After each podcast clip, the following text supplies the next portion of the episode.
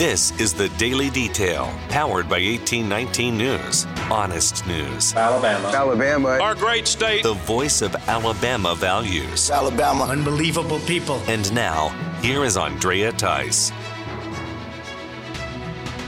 One Alabama congressman is reacting to the recent subpoena from the Department of Justice regarding a conservative organization here in Alabama. Congressman Robert Aderholt says the DOJ is acting in an unprecedented way in harassing Eagle Forum of Alabama about their part in the crafting of the VCAP bill. That bill prohibits transgender hormones or surgeries for anyone under the age of 19 and was passed this year.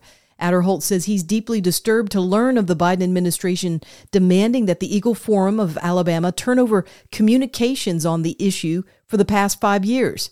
Aderholt says this is a blatant attempt to intimidate citizens who participated in the legislative process, and he believes that the forum's recent court filing to have this subpoena quashed should go forward. The Alabama Department of Public Health announced this week that hepatitis A is no longer a threat here in the state. The outbreak of hepatitis A first started in the fall of 2018. These cases of serious liver disease reached a peak in the fall of 2020, but has now decreased to the level that the ADPH is no longer putting the disease in an outbreak status. In the past four years, there have been 1,681 cases of hepatitis A in Alabama.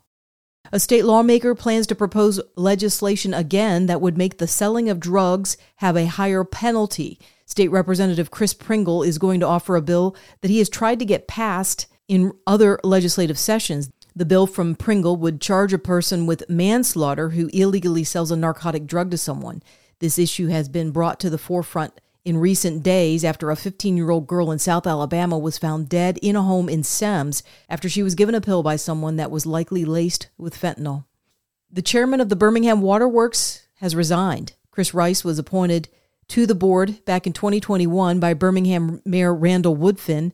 Rice was then elected to be the chairman of the board this past January. The Birmingham Mayor's office confirms that Rice submitted a letter of resignation. The Birmingham Waterworks has had ongoing management, billing, and financial issues. During the month of August of this year, Mayor Woodfin even publicly criticized the board and its operations.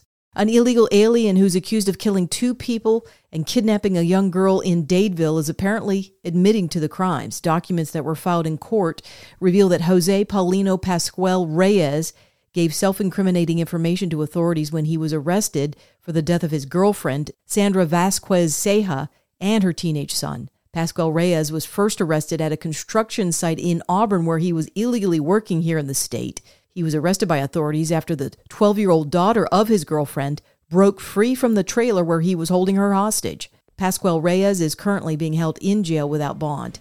He has yet to enter an official plea for all the charges he's now facing. For more in depth stories affecting the state of Alabama, go to 1819news.com. In national news, the U.S. Department of Justice plans to appeal a district judge's decision to appoint a special master to oversee documents seized by the FBI from Donald Trump's Florida home. Judge Aileen Cannon made the decision a few days ago, as requested by attorneys for Trump. Now, the DOJ's appeal goes to the 11th Circuit Court of Appeals, which is based out of Atlanta.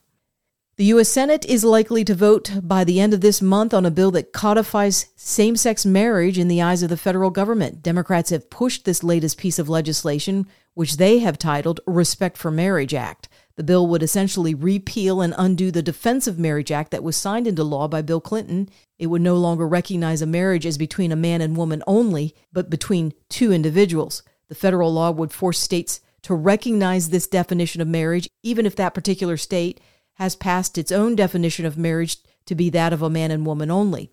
The bill passed the U.S. House this past July, with some Republicans voting for it, including Republican leaders Kevin McCarthy and Steve Scalise. Senate Minority Leader Mitch McConnell is not mounting any type of opposition campaign to this bill, nor has he offered his own counter opinion on the issue. Four Republicans in the Senate have indicated that they will vote for the bill Susan Collins of Maine, Lisa Murkowski of Alaska, Thom Tillis of North Carolina, and Rob Portman of Ohio. Democrats will need 10 Republicans to cross over in order to break the 60 vote threshold that's needed to override the filibuster rule. The Democrat mayor of Chicago is headed to Washington, D.C. to ask for help in person from the Joe Biden administration. Mayor Lori Lightfoot wants help from the federal government in handling illegal aliens that are now being shipped in buses from the states of Texas and Arizona to the city.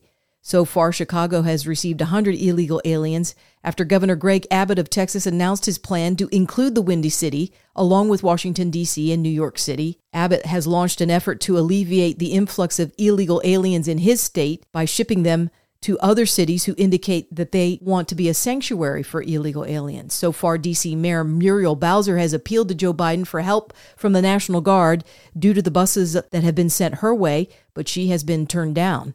Between October of last year and July of 2022, U.S. Customs and Border Protection agents have encountered almost 2 million migrants at the southern border.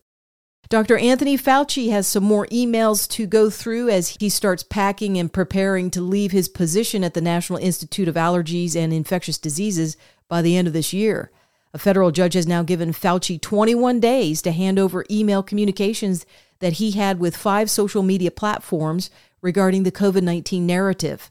U.S. District Judge Terry Doughty said specifically about Fauci that his communications are relevant to the plaintiff's allegations and that Fauci must provide complete answers to the questions about his role as NIAID director during the COVID 19 crisis.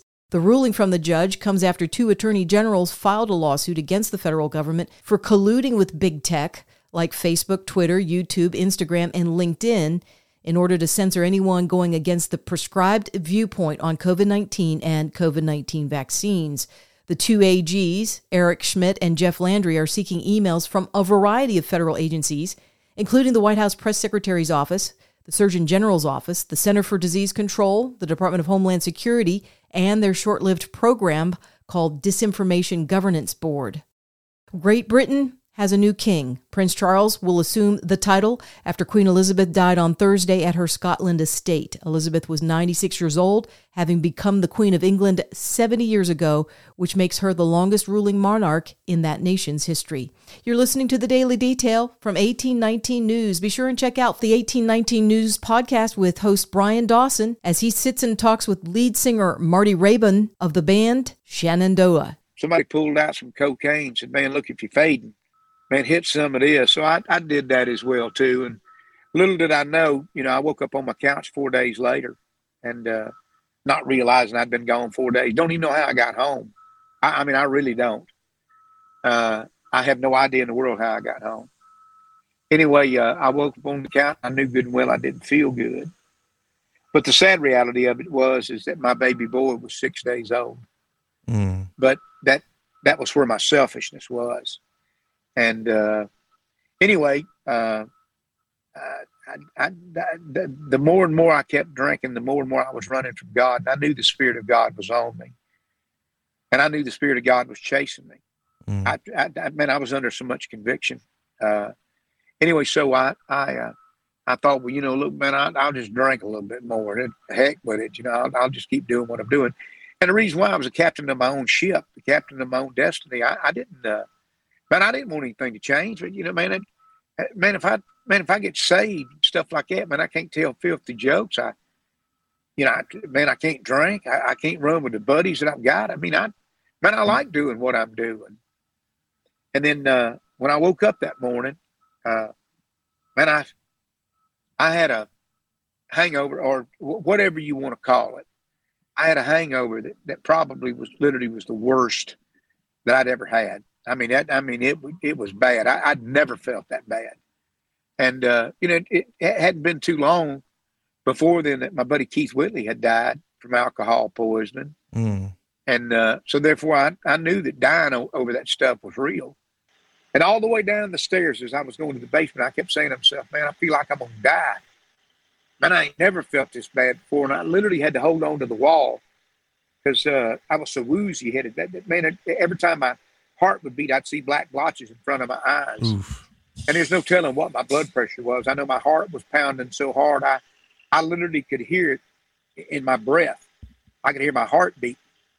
And uh, anyway, so I sat down on a milking stool, and I, like I said, I'd pop the top on that can of beer, and I, I had the audacity to ask myself if I, if I did die, would I go to heaven? You can find out how Marty's story ends by going to the 1819 News website and looking under the podcast tab. I'm Andrea Tice. I will be back again on Monday. Until then, have a marvelous weekend. Alabama. Alabama. Our great state. Alabama. Of Alabama. This has been the Daily Detail. For more up to date news, go to 1819news.com, where you'll find honest news and Alabama values.